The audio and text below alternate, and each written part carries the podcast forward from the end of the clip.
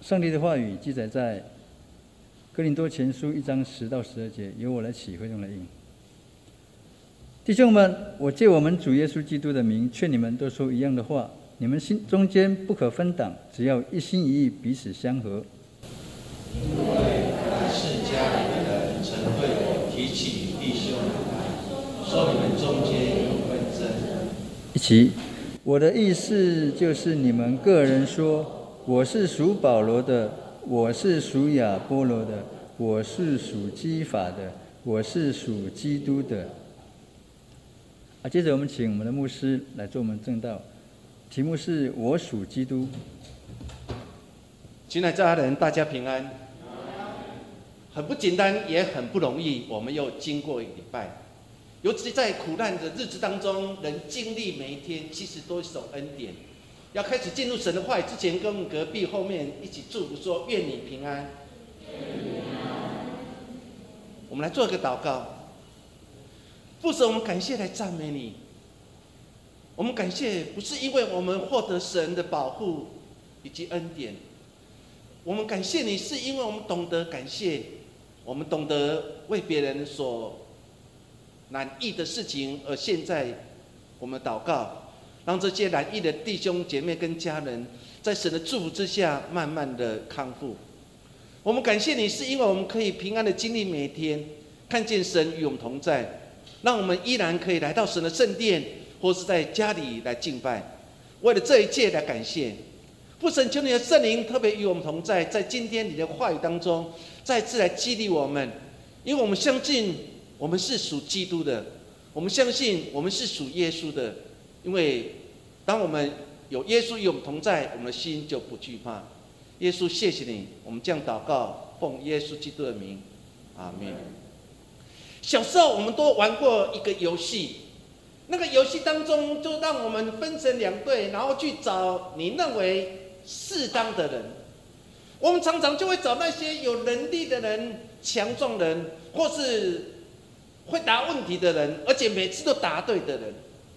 我们常常会跑过去，然后跟他讲说：“请你来跟我同一国，请你来跟我同一国。”当我们邀请这些人跟我们同一国时，我们觉得自己好像很荣幸，因为我们邀请了一些有智慧的人、有能力的人、会赛跑的人，然后跟我们一起玩游戏，我们这场游戏就会一定会得胜。可是，在玩游戏的过程当中，因为是同一国的观念，我们常常常常就用很鄙视眼光去轻看另外一个队伍、另外一个国，因此常常会造成很多的纷争、很多的挑战。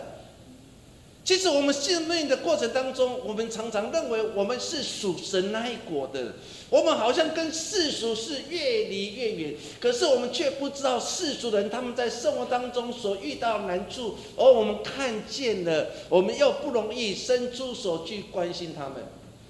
基督不是成为一个国家，基督是融入在每一个受苦的人当中，跟他们成为朋友，跟他们成为家人。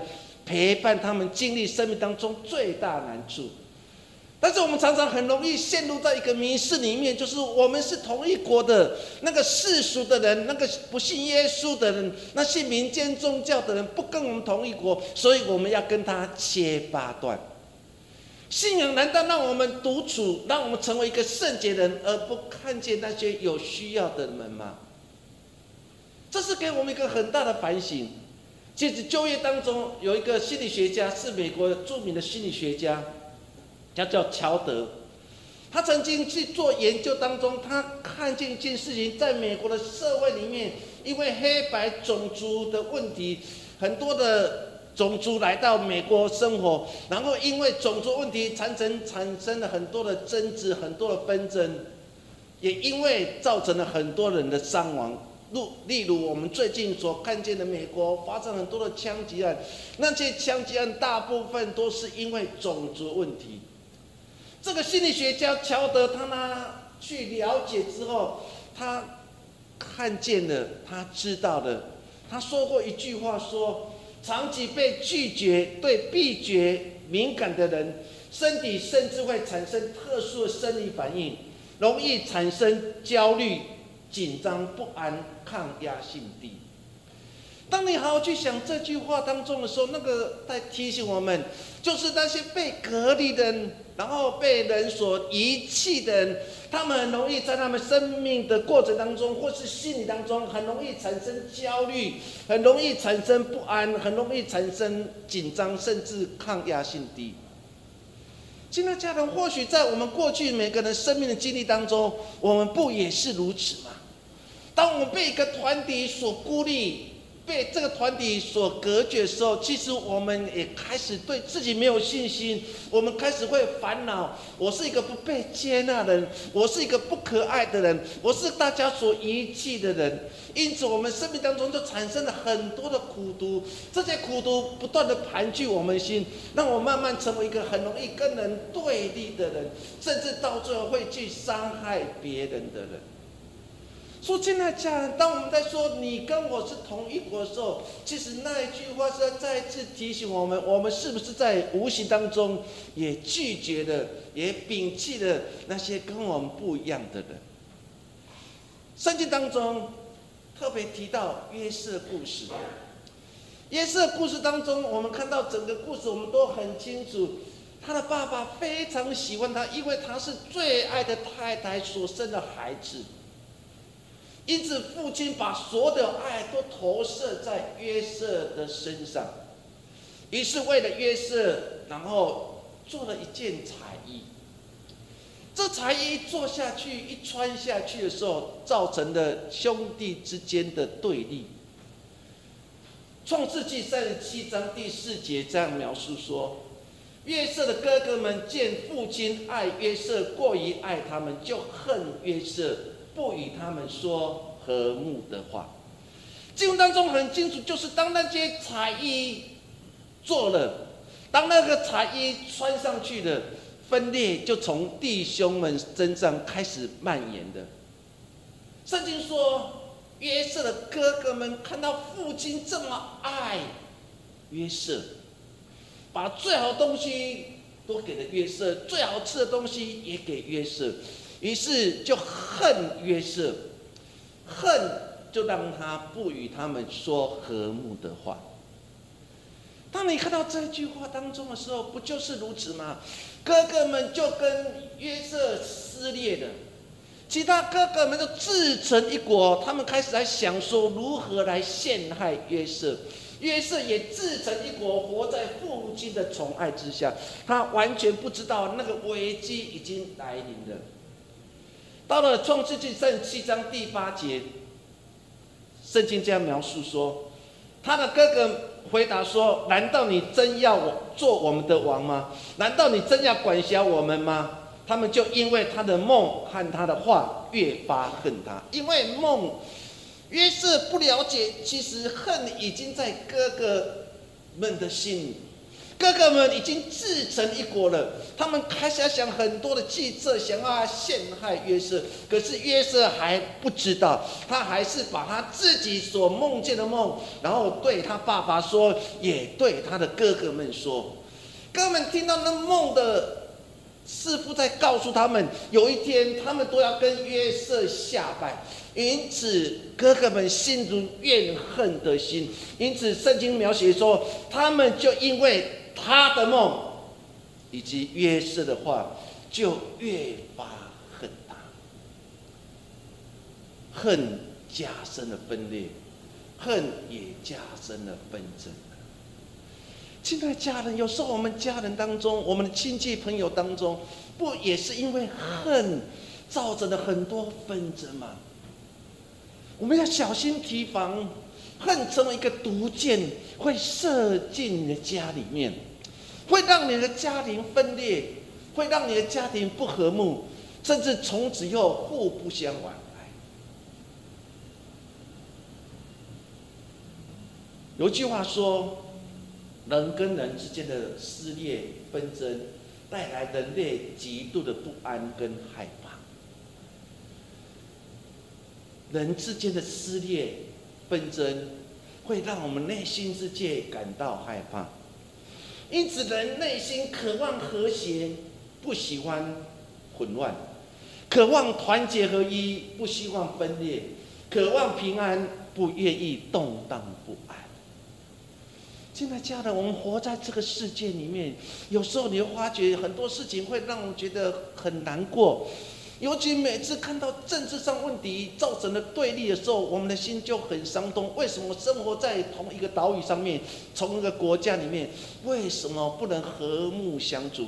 有时候我们在想一件事情：同样生活在一个地球村里面，为什么总是有些人想要去霸占人家土地，霸占人家所有一切，然后造成了很多的战争，然后造成很多家庭的破碎？我们看到这些事情呢，我们心就很难过。为什么？因为人的贪心、人的私欲、人的恨，造成了国与国之间的纷争不断。我相信在座所有家人，我们都渴望和平，我们都渴望平安，我不希望活在一个动荡不安的社社会里面。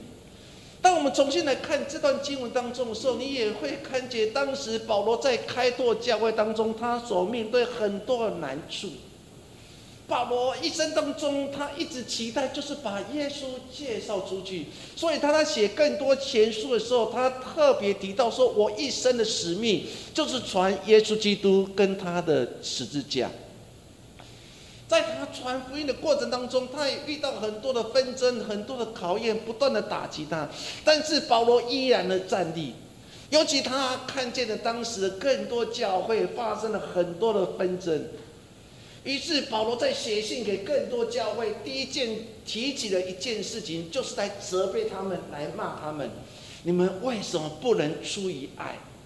你们为什么常常是结党纷争？你们破坏了教会的合一。保罗心里很难过，为什么在信的一开始他就很严厉的看见了当时更多教会所面对这些难题？更多的难题不就是我们现在的难题吗？不就是我们常常看到的很多纷争、很多的不和谐，常常盘踞在你我的信仰的观念当中？到底这段经文当中在提醒我们什么事情？我要用两点跟大家一起分享。第一点就是我们常常陷入喜欢跟从人，但是我们不喜欢跟从神。圣经特别描述的非常清楚，在一章的十一节到十二节当中，圣经描述说：“因为格莱士家的人曾对我提起弟兄们来说，你们中间有纷争。我的意思就是，你们个人说我属保罗，我是属亚波罗，我是属基法的，我是属基督的。”保罗在写这封信是带着非常伤痛的心，因为有人跟他讲一件事情，让保罗非常的难过，而且这间教会又是他辛苦所建立的教会，这个教会又蛮有属灵恩赐的教会，今天为什么会走入这样纷争里面？保罗心里非常难过，尤其当格莱士家里的人，然后跟保罗讲说：“保罗，你赶快来，赶快来，我们的教会发生了纷争的。”到底发生什么纷争？因为当时的有些人，教会里面的人开始说：“我是属保罗的，我是属亚波罗的，我是属基法的。”有人说：“我是属基督的。”当你去看这样的经文当中，到底发生什么事情？因为当时的教会里面各有所好，各有其主。经文当中特别提到，有人说：“我是属保罗的。”会有这样观念的人，大部分以希腊人跟更多层的人居多。他们认同保罗的理论，他们认为说：哇，保罗说过，在基督里面，我们成为一个自由的人。他们抓住了保罗这句话，因此他们就开始放纵自己，因为他们误解保罗的话。所以这些喜欢放纵自己，哎，保罗说过啊，我们是自由的人，我们肉体自由，我们灵自由，我们要自由的人。因此，他们就放纵自己，然后忘记了成为一个基督徒应该有的节制。他们误解保罗所说话，所以他们就自成一格，说我们是属保罗的，我们就开始放纵自己，我们就开始自由的过每一天。有人说。我是属亚波罗的。亚波罗出生在当时的亚历山大城。亚波罗是一个非常有口才的人，他对圣经的知识非常的了解。所以很多人很喜欢听保那个亚波罗解经，说只要亚波罗到什么地方，总是有一群人不断去跟随他，因为他们想要听亚波罗所讲解圣经的话语。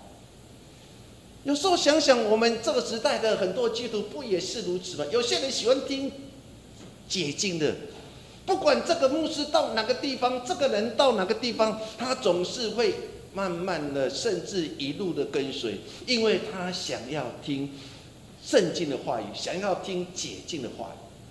所以当时的更多教会有一群人，他们好羡慕，好喜欢，已经把亚波罗当做是一个神的，当做一个明星的，因为亚波罗有很好口才，然后对圣经的解释又非常清楚，所以他们就喜欢。于是他们就自成一个，来来来，喜欢亚波罗的，我们聚集在一起吧。这些人就说：“我是属亚波罗。”有人说：“我是属基法的。”会说这样话的人，大部分都是犹太的基督徒，他们非常喜欢，因为彼得的角色跟彼得态度。彼得虽然信了耶稣基督，成为耶稣基督的门徒，但是他还是非常在意摩西律法所规定的所有一切。比如说，我们读到使徒行传当中曾经记载，彼得看见一个异象，然后有一块布，然后布里面有一些的东西，然后有声音都对彼得说：“彼得摘起来吃吧。”彼得如何来回应？哇，耶稣啊，不行哎！这些都是摩西律法当中所规定不洁净的。我从小被教导，这些不洁净之物是不能吃的。你继续看圣经描写，耶稣怎么说？他说：“你看为洁净的，我认为不洁净；你认为不洁净，我看为洁净。”彼得因为这个意向。调整他的心态，原来他还是停留在过去的摩西律法的角色的维护者。所以你可以想象那些归信基督教的犹太人，在他们内心的世界，他们骨子里面当中还是存留的我们要遵守摩西律法，所以他们认为孩子出生以后第八天要守割礼。割礼问题也成为当时初代教会争执的论点。跟保罗想法不一样，保罗认为不是内在割礼，不是外在割礼，而是内在的割礼。所以这群人，他们喜欢彼得，他认为彼得还是那么单纯，还是那么敬虔，还是那么维护摩西律法的一个维护者。所以这群人说，来喜欢基法的，喜欢彼得的，我们就在一起吧。所以可以可以想象，当时的教会里面充满了很多很多不一样。那个不一样，就是我们太容易跟从人了。有时候想想，我们这时代很多人不一样，很喜欢跟从人啊，但是我们却不容易跟跟随神。我们喜欢跟从人，所以我们这时代当中有很多的名字，比如说追星族，他们追求什么？他们追求政治人物。他们认为只有这个政治人物才能拯救台湾，这个政治这个政治人物才能带给我们环境的改变，所以我们很多时候在选举的时候就很容易陷入这样迷失里面。我们开始跟随他，只要他呼喊一声，我钱也捐，我人也到，物资也捐。我们无形当中也成为一个追星族，在政治人物上面，我们很容易。尤其年轻人很容易追随歌星，我们容易把焦点就放在歌星的身上，哇！所以很多人就专门租了车子，这个歌星到哪里，他的车子就跟到哪里。有人喜欢演员，也有些人喜欢宗教领袖。我们看台湾很多的宗教乱象当中，感恩师父，赞叹师父。我们很容易就跟随了，只要这个师傅讲任何一句话，我都当做是真的，真是命令的。纵使是一罐的矿泉水，我认为都是神圣的水，医治的水，可以让我灵充满的水。我们很容易跟随的政治人物，很容易跟随的歌星，很容易跟随演员，也很容易跟着宗教领袖。但是我们却忘记了，当我们在跟从人的时候，我们信仰已经陷入到一个迷失里面。说你可以感觉这个时代的人太喜欢跟从人，却忘记了我们应该跟随神。我不知道在你我的信仰观念当中，你到底是跟随人比较多，还是跟随神比较多？我们常常也会陷入这个迷思，不是吗？哇，这个礼拜是林牧师讲的，哇，可能人数就减少；哇，下礼拜是某某牧师讲的，哇，人就比较多。我们常常是因为人来敬拜神。我们摸着自己良心，你是不是会因为人来敬拜神，还是因为神而敬拜神？这个信仰的迷失，当你重新看格莱斯的家里的人，看到当时的更多教会，怎么会这样呢？总会有人喜欢彼得，总会有人喜欢亚波罗，怎么有人喜欢保罗，但是却没有人喜欢耶稣基督呢？他看见这样的纷争里面，他们就写信告诉了当时的保罗。保罗就写了这封信当中，然后对他们讲。要学习跟从神。耶稣有一天跟一个年轻的官，然后辩论。那年轻的官就问耶稣说：“耶稣，我要如何得到永恒的生命？”耶稣说：“你做了什么事情？”他就很大胆、很夸夸说：“在宗教事务上面，我都做得非常完美。”我该做的都做，十一奉献我也守了，节期我也守了，我也是被这些犹太人看作是好的年轻的官员。耶稣最后对他讲了一句话，在马太福音十九章的二十一到二十二节，耶稣说：“对，宗教上面你没有任何的瑕疵，而且你这么年轻就做了罗马的官员，你真的是一个太棒的年轻人，是国家未来的栋梁。”但是耶稣挑战他的生命底线。耶稣对他说：“你若欲做完全的人，可去变卖你所有的，分给穷人，就必有财宝在天上。你还要来跟从我。”到了二十二节，圣经描写说：“那少年听见这话，就悠悠走走的走了，因为他的产业很多。”对，他在宗教上没有任何的瑕疵，可是他不懂得去给予那些真正有需要的人。耶稣知道他内心最初的一一点，所以耶稣直接命中来挑战他。耶稣说：“你要成为一个完全人，你要成为一个被尊敬的人，你只有做一件事情，那就是把你所有的这变卖分给穷人，然后最重要，你要抛弃这一切来跟从我。”这个少年的官因为财产太多了，于是他就悠悠走走走了。因为过去是人跟从我，不是我去跟从人。大家把我看作是明日之星，如同保罗一样。他认为当时的犹太教的未来的希望。可是没有想到，在大马色路上，耶稣撤回的击垮了他，他生命改变。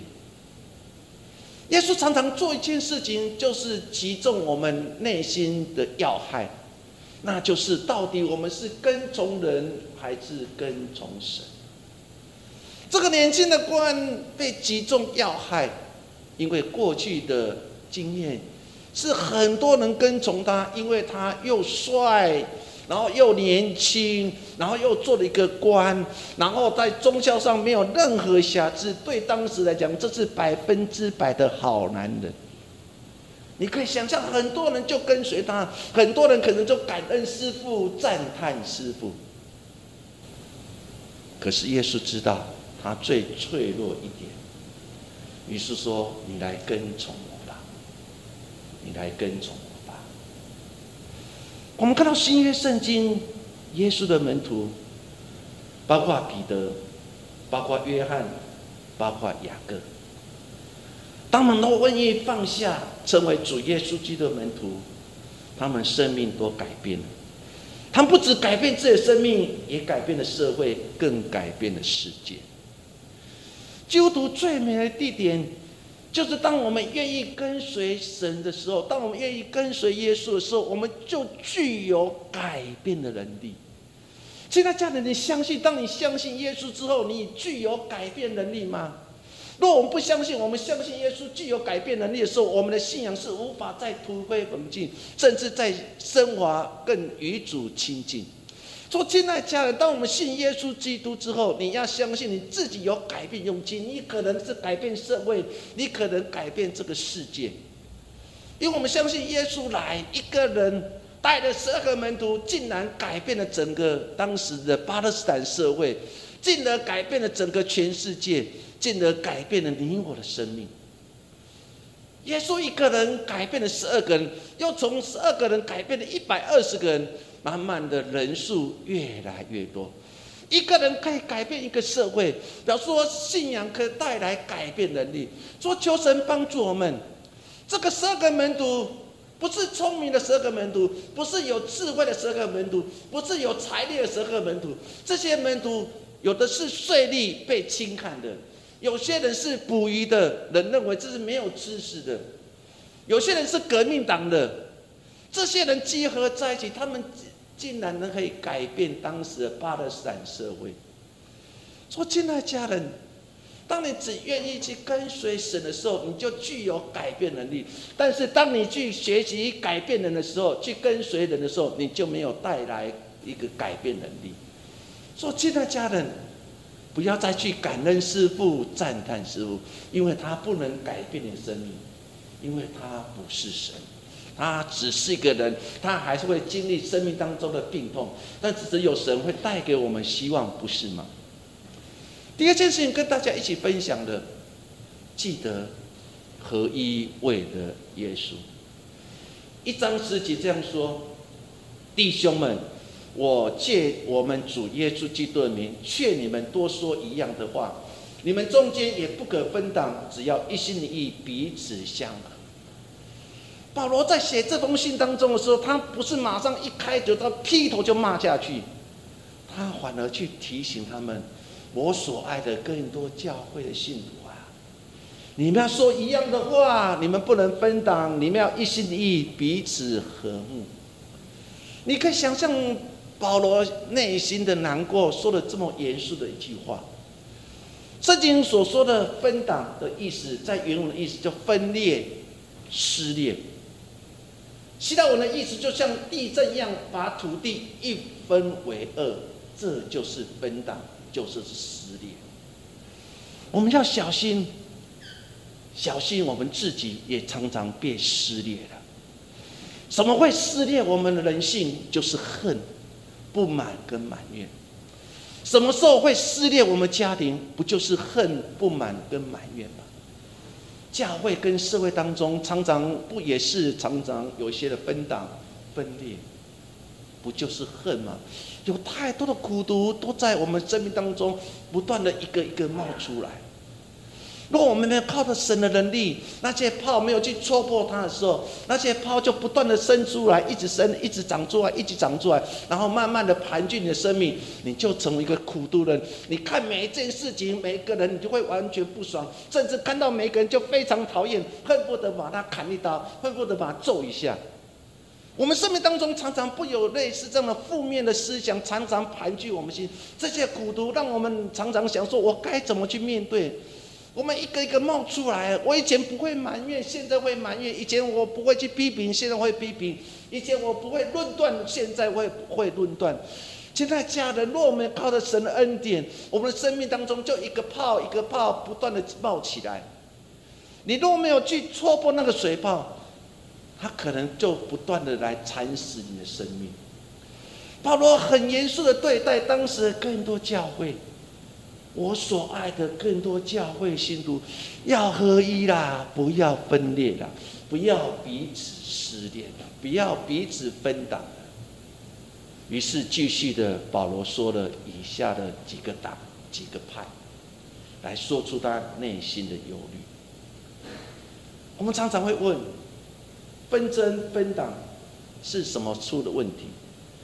其实就是我们的信仰，我们的生命没有改。为什么会纷争？就是我们的生命没有改变，我们的信仰没有改变，所以纷争就不断，然后分党就不断，彼此对立，很多的苦毒就在我们生命当中。做进来家人，当你发觉你的口开始很多的苦毒的时候，你要赶快回到神的面前，因为你还有救，你要赶快回到神的面前。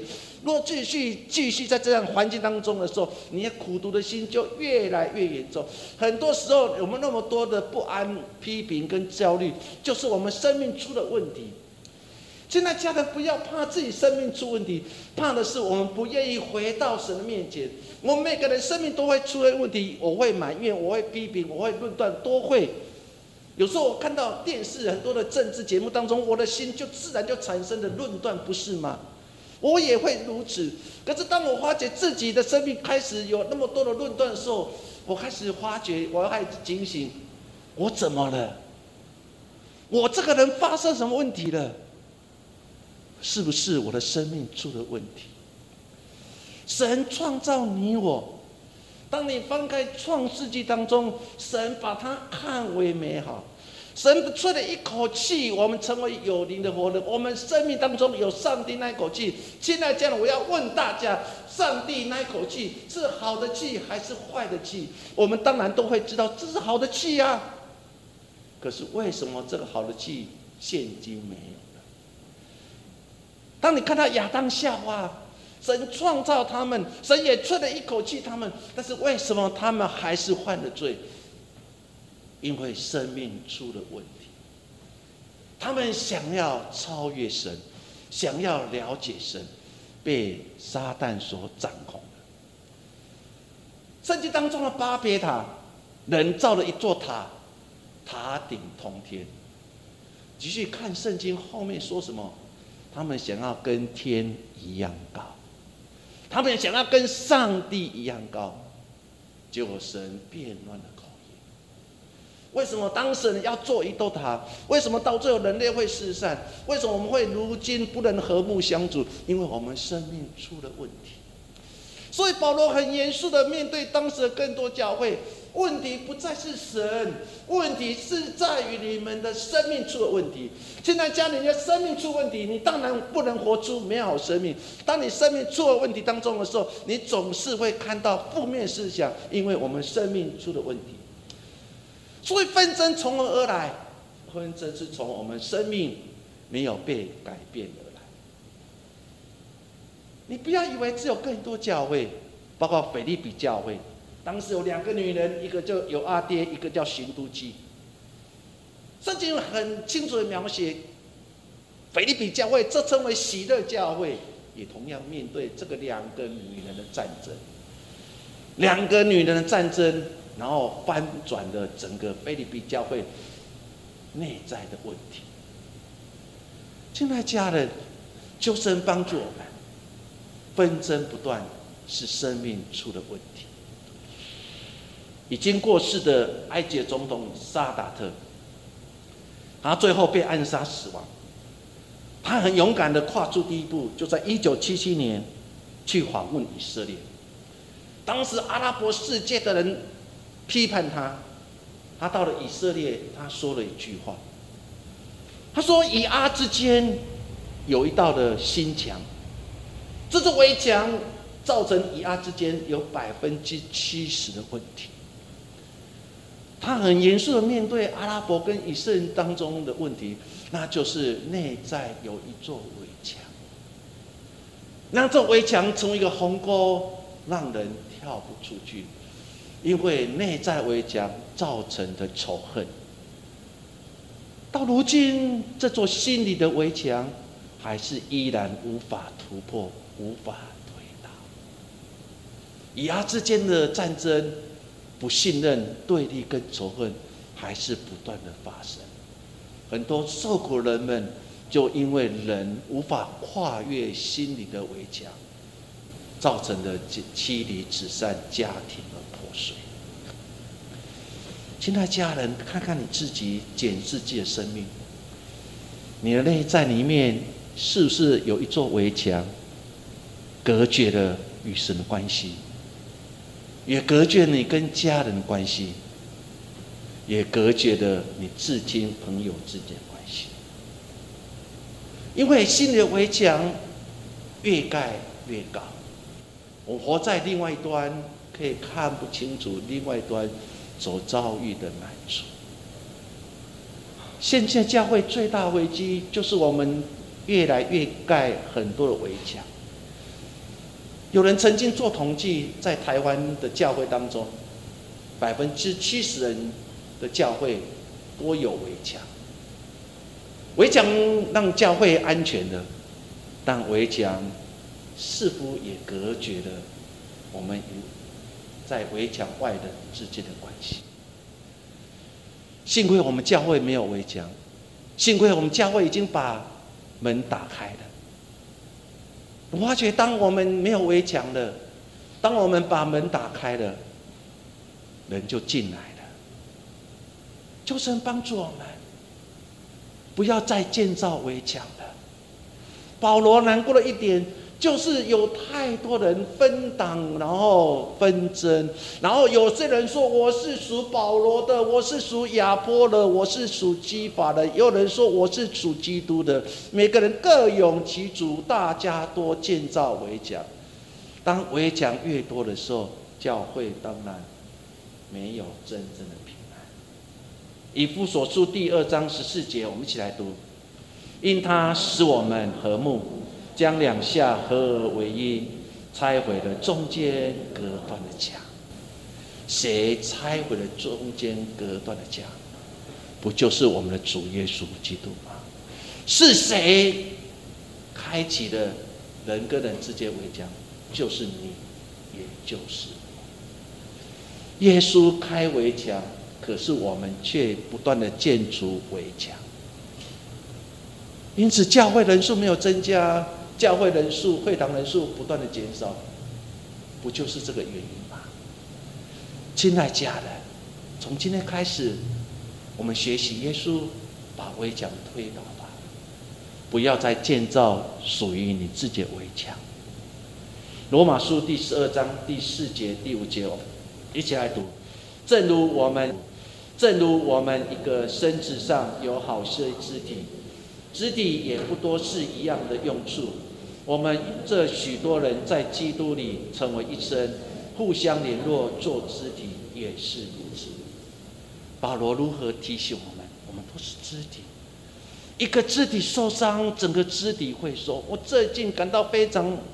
高兴一件事情就是，当我们弟兄姐妹有人难力的时候，有些弟兄姐妹就亲自的送物资给他们，甚至还会打电话给他们，还甚至还会跟他讲说：“我可以帮你领物资，你需要吗？”当我知道这件事情的时候，我的心里很高兴。我为了这一切而感谢神，因为我们都是肢体，所以当我们看到一个肢体难过的时候，我们愿意贡献我们自己来帮助这个肢体远离这些的疫情。现在家人，我们在无形当中，我们都在建造一个爱的教会。所以保罗在写信给罗马教会当中说：“不要忘记，我们都是基督的身子，我们都是一家人。”我们互相联络，成为肢体，就是为了彼此帮助，为了来成就这个基督的身体。这个基督的身体是不是得荣耀，是在于我们在座所有今天来到神的教会，或者在网络上面看直播的弟兄姐妹。这个肢体是强壮，是在于我们愿意连接在基督吗？若我们都是记住的肢体，我们就会事事所思考的：我怎样做才是合乎神的心意？这个时代当中，我如何做才是神所喜悦的事情？所以，腓立比书第二章第五节，我们一起来读：你们要以基督耶稣的心为心。现在家人这句话，我们常常在读，常常在思考。但是，我们真的有以基督的心为心吗？我们是不是常常想到这句话而来提醒我们自己？当我们看到软弱的人，我们可以去关心他们吗？当我们看见那个跌倒的，我们愿扶持他们吗？当我们看到那染疫的弟兄姐，我们要举起祷告手来扶持他们吗？这是我们一直在学习的。保罗对当时的腓立比教会说：“耶稣基督的心为心吧，在做每一件事情的时候，你就问你自己：若耶稣在这里，他会？”罗马书第八章第九，我要用这句话与大家最后的分享。我们一起来读：如果上帝的灵住在你们心里，你们就不属肉体，乃属圣灵了。人若没有基督的灵，就不是属基督。保罗说的非常清楚：若我们生命有神的灵住在我里面的时候，我们就是不属于这个肉体，我们是属圣灵。我们内在有耶稣基督住在我们里面的时候，我们就属基督的人，不是吗？今天我们有太多的意念，常常盘踞在我们心里面。那个意念常常让我们去跟随人，而忘记了跟随神。我们已经忘记了主耶稣教导我们合一的功课。亲爱家人，我们都是基督的身体。我们期待在未来的每一天，尤其从今天开始，你要常常对己、对自己，然后祝福说：“我是属基督的，我是属耶稣的，因为我生命当中有耶稣基督的。”亲爱家人，当你的生命有耶稣基督的灵住在里面，你的生命就不会出问题。但是，当你以人住在你里面的时候，自然你的生命就出了问题。所以，为什么你最近那么多苦读？为什么近最近那么多的排那个批评跟论断？就是因为你听了太多人的话语，没有听进神的话语。你让人的灵住在你里面，但是你没有让神的灵住在里面。所以保罗对罗马教会说：“如果上帝的灵住在你们心里，你们就不属肉体，乃是属圣灵。人若没有基督的灵，就不属于基督了。”家人们，我要再次跟大家讲，你是属基督，我是属基督，因为我们生命当中有基督的。好，你跟你隔壁人跟后面讲说，你是属基督的，你是耶稣基督这一国的。求神帮助我们，也助我们，让我们从今天开始每一天当中，我们真的告诉自己说，我是属基督的，我是属耶稣的，因为我有基督灵住在我里面。我们来做个祷告，耶稣，谢谢你。我们常常陷入一个危机里面，那就是我们太容易跟随人，我们太容易听人的话，却忘记听神的话。我们常常让人话、人的灵住在我们里面，因此我们所思所想都是自我利益。主啊，求你帮助我们每一位家人，不管今天来到上帝圣殿敬拜，或是在直播上面看转转播的弟兄姐妹家人，告诉自己，我是属基督的，有耶稣与我同在，我的心就不惧怕。耶稣，我们要再一次誓约说。耶稣，我要同跟你同一国，我一生一世要跟你同一国，因为只有与你同一国，我们生命才会更加完全。耶稣，谢谢你，我们将祷告奉耶稣的名，阿门。好，我们起立来唱。